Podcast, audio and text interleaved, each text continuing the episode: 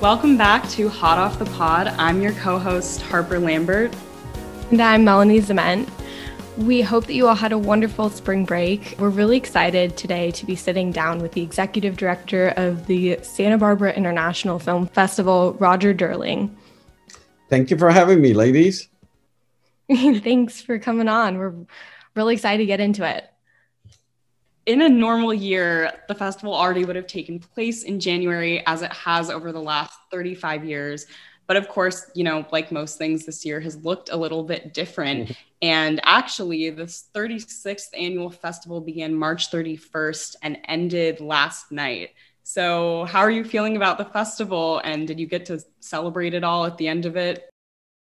No, we haven't gotten to celebrate because we built out those two big drive-ins at City College, and we're still working on taking things down. And then we have a few other events that we have to do this week on Monday and Wednesday. So it's too early for us to start celebrating. Almost there. We're almost there, but definitely we're taking a big sigh. It was definitely, as you mentioned, it was a very different year, and it required a different type of film festival. But we're definitely elated that we pulled it off and that we were able to do the film festival this year. Yeah. Big congratulations. Thank you. Just to give our listeners an idea of the scale of the festival and the challenges that I'm sure adapting it posed, this is an 11-day festival, and it typically features more than 200 films. There are celebrity tributes, there are industry panels, and usually these draw not only, filmmakers, but also film lovers from all over the world, as it is an international film festival and just a crazy roster of stars. So did any of that change with the pandemic this year? We understood that we needed to... It was really important for us to do the film festival, period. And we also thought that it was important to have some sort of in-person presence. So a hybrid film festival. We were hoping earlier in the year that we will have more capacity inside movie theaters. But as you know, right now, we're only at 25% capacity indoors. And we realized that back in November that we were not going to have the capacity inside. We had done renderings and budgeting for taking over public parks in downtown Santa Barbara, and we were going to transform them into movie theaters. And then November, as I mentioned, we started to understand that the capacity for indoors and also the permitting for doing events outdoors was limited. So we had to pivot a third time, the last minute plan in November, that we understood that the only way we could do an in-person was going to be drive-ins. And we started scrambling for places. There's a drive-in in Goleta, but that's landlocked.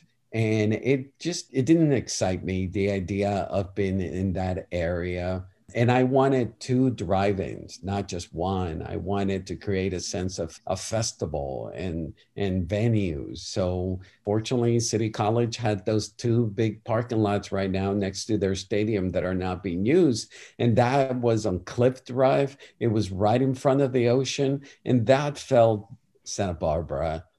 What was really unique about this year is that we had to do basically two film festivals at once. We had all of the programming of the films that was happening at the drive-in, and then everything, including the films, the panels, the tributes that we normally do, those were done online. Exhibition-wise, you had every single film screening appeared both online and then in the drive-in theater? Correct, yeah. Important was to make sure that the festival was completely accessible to the community, given what we've all gone through this past year. The online presence, the films, the tributes, the panels, that was a paid component. For example, the writers' panels, I've always strived to get the nominees for screenplay. And there's two categories, there's adapted and original. And I usually have about 7 participants in the panel, and I'm missing some because they're in Europe or they're on location, et cetera, et cetera. This year, we had all the 10 nominees because everybody could just, whatever they were at, they could just dial in because it was online. And that aspect, yeah, I miss the in-person quality of the writers panel, the directors, producers, et cetera. But I also love the fact that everybody was available. That I mean, there was no excuse. Yeah, it's like everybody's just chiming in, which is great. That part was fantastic, and we've never had something like that happen where all the panels, we had all the nominees for all the categories, etc. But if you just want to come up to the ocean and to City College, to the drive-ins, and drive up in your car and watch it, it should be just 100% free. And it was. And they were extremely well attended. You could reserve your spot in advance. And we had a great turnout at the drive-in. Most of the film shows were at capacity. Yeah, Harper and I, we talk a lot about how we love how the drive-ins have made such a resurgence in the past year. Do you think that that's something that's going to stick around? Or like you said, are you really excited to just kind of get back into the movie theaters next year? I'm, personally speaking, I'm not a big driving person. I like my sanctuary-like experience of being inside a movie theater and great sound and darkness, et cetera. I like the purity of being immersed in the movie-going experience, where when I go to the drive-in, it's more like, people are tailgating, and I'm not a big fan of driving, but I do. Would it continue? I think so. I mean, I think that there are a lot of families are discovering, and in that respect, I think is a really cool thing that, you pay one price for one car and you can put in all your kids and food, concessions is you just bring in your own and that part is great for families. And I think that, yes, it's being rediscovered. There's a resurgence, and I think that it will continue. I know it's a compromise, but I think considering that so many festivals had to be outright canceled, like South by Southwest, Telluride, the likes of those. And it's, I imagine, really disappointing for people who've been working on their films for years and they just want a real in-person experience of debuting them. So I imagine this was really cool then for people who submitted their films. And I was wondering if the pandemic at all impacted the range of submissions. It seems like it didn't, because I checked out the program and it was like there were tons of films from all over, but did you see any pattern? No, actually it was the opposite. I think filmmakers were anxious to have their film showcased. And I think that people submitted their film at a higher percentage than we've had in the past because other film festivals had canceled. And because their films had been done for over a year and they had not had a place to be showcased, and we provided that. So that aspect was really great. Something that really sets the Santa Barbara Film Festival apart is a strong emphasis on not just the stars of the films, but also all the people who work behind the scenes to bring the films together. Is that something you emphasize when you put together the film festival? Yeah, we have always done that, but 7 years ago, we made a more determined pact to start showcasing people that are behind the scenes, like composers, cinematographers, costume designers, production design, special effects, etc. And 7 years ago, we have the evenings for the actors and the big nominees in directing, and I mentioned writers, producers. But we have had this one evening. It's called the Artisans Awards, and it's putting a spotlight on those behind-the-scene craft artists that have been working in cinema. And we've been doing that for so many years, and it quickly has become one of the most popular events we do, and actually happens to be my favorite because of what you just mentioned, the fact that when you go to a film festival, you normally see the Jennifer Lawrence tribute or the big salute to Julia Roberts, but you don't ever hear about the costume designers. You don't hear about the editors. And we've always been saluting sound people for the past 7 years, and that, this year's Sound of Metal, the sound design is so important And we had the sound mixer and the sound designer be part of the evening as well. So that was, to me, you know, I teach at Santa Barbara City College. I teach film studies, and I've always seen the film festival as an educational tool for everybody. So having an evening like the Artisans Awards, where below the line people are featured, it's very educational. You find out things about filmmaking that you normally don't hear about. And that thrills me. That excites me. Yeah. I'm guessing that the proximity to the Academy Awards, it usually takes place a few days before. And then also because Santa Barbara is so close to LA, which is where all the ceremonies are happening. I imagine that really helps. Also, it's beautiful here, so I'm sure people want to come out. I'm guessing that's part of the plan, right? That's part of the design of the festival. Well, yeah. When I took over the film festival, which was 18 years ago, I adjusted the date to capitalize on the Academy Award nominations and the proximity to Hollywood and the fact that everybody's in campaign mode after the nominations are around. And you know that the Academy has this rule in which once you're nominated, they restrict campaigning in the sense that you can do Q&As and you can be celebrated, but it has to be done by guilds or it has to be done by film festivals. And that's where Santa Barbara 17 years ago fell into place really nicely, where we took advantage of the Academy Awards and the fact that you had all this talent out there that was nominated and they wanted to campaign. And by coming to Santa Barbara, they're able to fulfill that. Every year it becomes easier to book the talent because they really want to be part of what we do. Also, because of the Academy members are here in Santa Barbara, we do year-round screenings at the Riviera Theater, which we run, and we do Academy screenings. Normally, on an average year, we do about 30 Academy screenings with talent present. This year, because of Zoom, we did 65 Academy screenings, and they were all attended by all the major talent. Wow. Yeah, that was actually pretty cool. And again, people were chiming in from all parts of the world just to do the Q&A. Yeah, I am from Los Angeles and I go to UCSB. And when I got here, this was the first time I really was aware that there was such a thriving film going community in Santa Barbara. And, you know, people who love film might not know that, but this festival really brings film lovers into such close contact with the people who make all the movies they love. And I was wondering if you could speak a bit to the role of Santa Barbara International Film Festival in this community. How do you feel it plays a role in really getting people invested and like engaged in talking about film and going to film here? Because it really is unlike anywhere else I've seen. Well, it definitely has grown. We do have a movie theater, the Riviera Theater, which is, I think, is the premier art house in this town.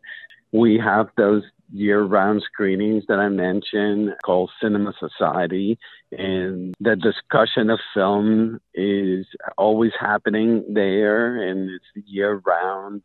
We have all these different educational programs. It has been happening steadily for 17 years, and I think yes, we have created a following in this town, and we've elevated the conversation of cinema as well in this town. It wasn't rocket science when you think about it. One of you mentioned the proximity to Hollywood. If you look at all the film festivals that are top-notch across the world, they're usually destination places like Santa Barbara. When you think about Venice and you think about Berlin, when you think about Telluride, when you think about Cannes, it's always a destination place, a place that you want to be at. And then that has the infrastructure, that has the movie theaters that could be implemented for a film festival. And you also need the hotels and the restaurants. Santa Barbara was just, it was meant to be. I mean, you have a downtown corridor where you can easily walk to all the different venues to watch films. It has the infrastructure where you have all the hotels, and then it has this destination place that everybody wants to come to Santa Barbara. So it has all the check marks, in my book, what makes for a great film festival location. I just wanted to refer back to what you were talking about with all the educational programs. So in May of 2019, there was an education center that the festival opened downtown. And in addition to that, there's just a myriad of different educational programs. There was the 10-10-10 screenwriting mentorship program and competition. There's a film camp that works in partnership with the Boys and Girls Club. There's the Rosebud program, which, you know, for college credit provides insider access to the industry. And I know we've had people at the Nexus participate in it before. And a newer one that was during the pandemic was the Student Showcase in Place. And I was wondering if you could talk a little bit about that.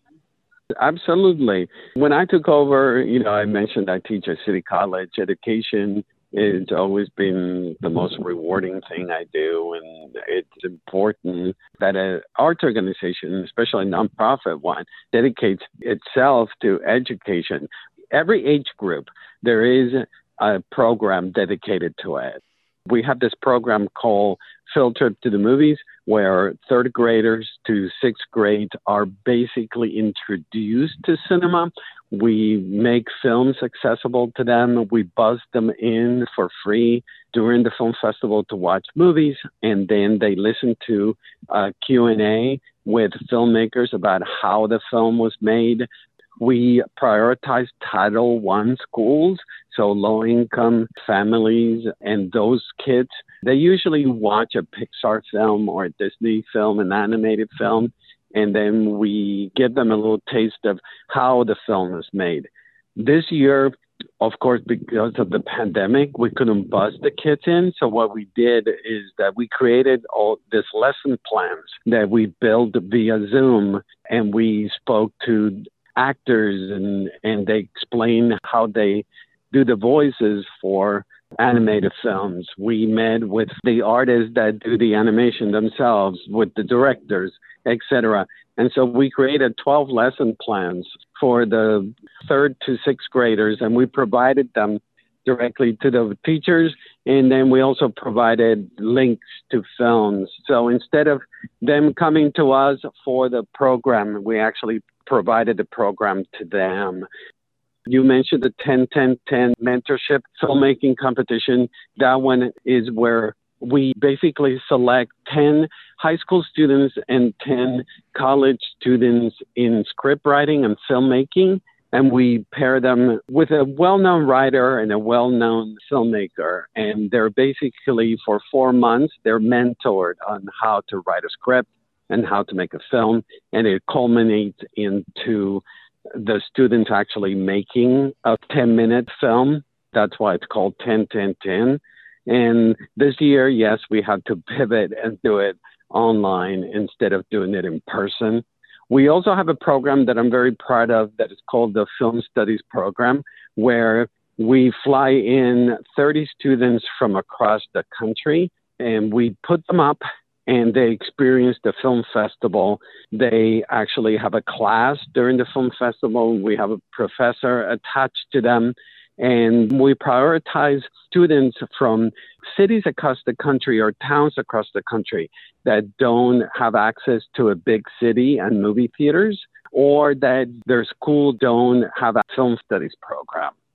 We've done that in person for the past 7 years, but then this year we had to do it online. We have a myriad of educational programs, and we also have a program for our older students. We have a senior citizen program where we engage and provide study guides and educational aspect of filmmaking.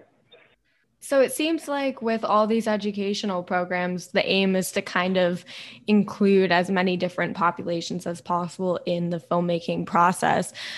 In a 2006 New York Times article, you're quoted as saying, "Film festivals have a tradition of being for the elite, but they shouldn't be. It should be like a candy store. Anyone should be able to walk in and grab what they want." Is that kind of the approach with these educational programs?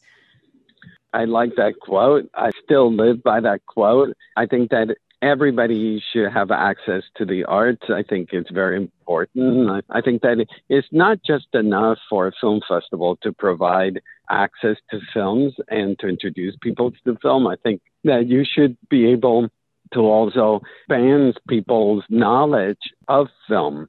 One of you mentioned earlier about expanding the cultural lifestyle around film here in Santa Barbara. I think the education programs that we've been doing has helped that conversation.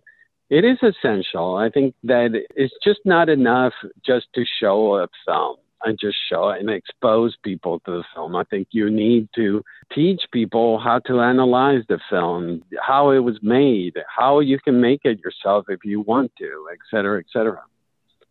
Just to pivot a little bit to, you know, your own involvement with film and the festival itself.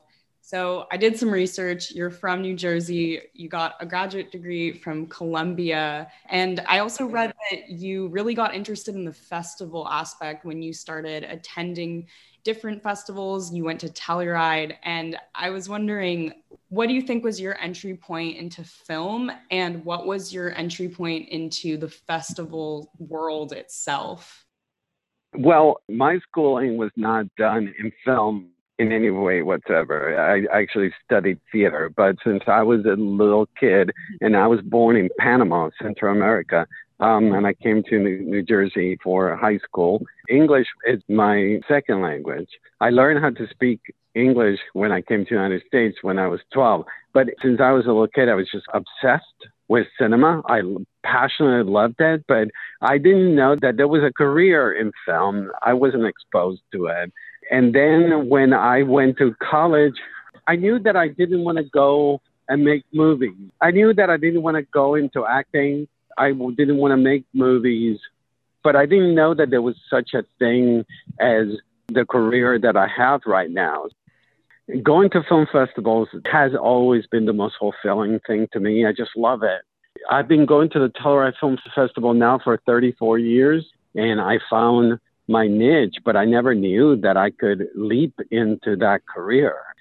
Long story short, I came to Santa Barbara, and I was actually running a cafe in Summerlin called the French Bulldog Cafe, and throughout my career, any money that I had extra, I would use towards attending a film festival, whether it was Sundance or Telluride or the New York Film Festival. People were asking me, what about the Santa Barbara Film Festival? I told them it was mediocre and I was being polite. And I told them that these are the things that this film festival could do that are really easy in order to become a better film festival.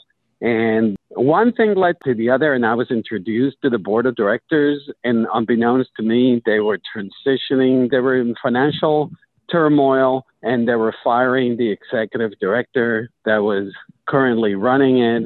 I told them, I said, take a chance on me. I've never run a film festival, but I do know how to turn it around. And I told them that I would do it for a year for free. And if in a year I managed to turn it around, they would pay me retroactively. So basically, they had nothing to lose but take a chance on this person who had never run a film festival. But I knew what made a good film festival, and I knew that I could do it. So that's how I ended up being the head of the film festival. Yeah, I read that you brought in the genres by including sports, nature films, and reserving a third of the slots for Latino filmmakers. So clearly you had a different approach when you started in 2002. The film festival needed to be a reflection of this town. And if you look at, even to this day, the sections and the interests that are showcased in the festival, they're basically a reflection of the different interests and the different communities here that make Santa Barbara. We always have a surfing component because in this town, people are into surfing and then outdoor sports. There's a big social consciousness filmmaking component in the festival because in Santa Barbara, there's a lot of socially conscious individuals. You know, 45% of our population here is Latino, so that needs to be reflected in programming. I understood that if I created a very specific, tailored Santa Barbara interest program, the specificity would become universal eventually. Absolutely.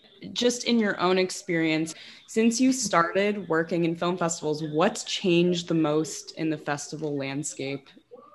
I think that the influx of streaming has changed the landscape. Before, there was a certain type of film that you saw at film festivals. The emphasis has shifted, at least Santa Barbara, we have shifted more towards international films because they are the ones that will have the least access to streaming, to the Netflix and the Amazons of the world. What has shifted is definitely a more concentrated effort to create a type of programming that is counter to what is accessible at home. So just to kind of wrap things up, what can we look forward to for next year? Are you guys looking to move back to that January timing?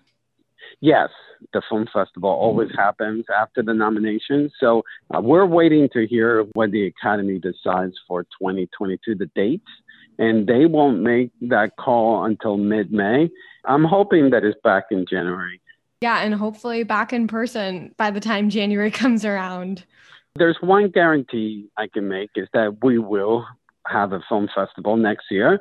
What's empowering about what just happened is it proved to ourselves that we're able to pivot and we're able to think outside the box and figure out a way to do a film festival in a different way given the circumstances. And that definitely was exhilarating for us.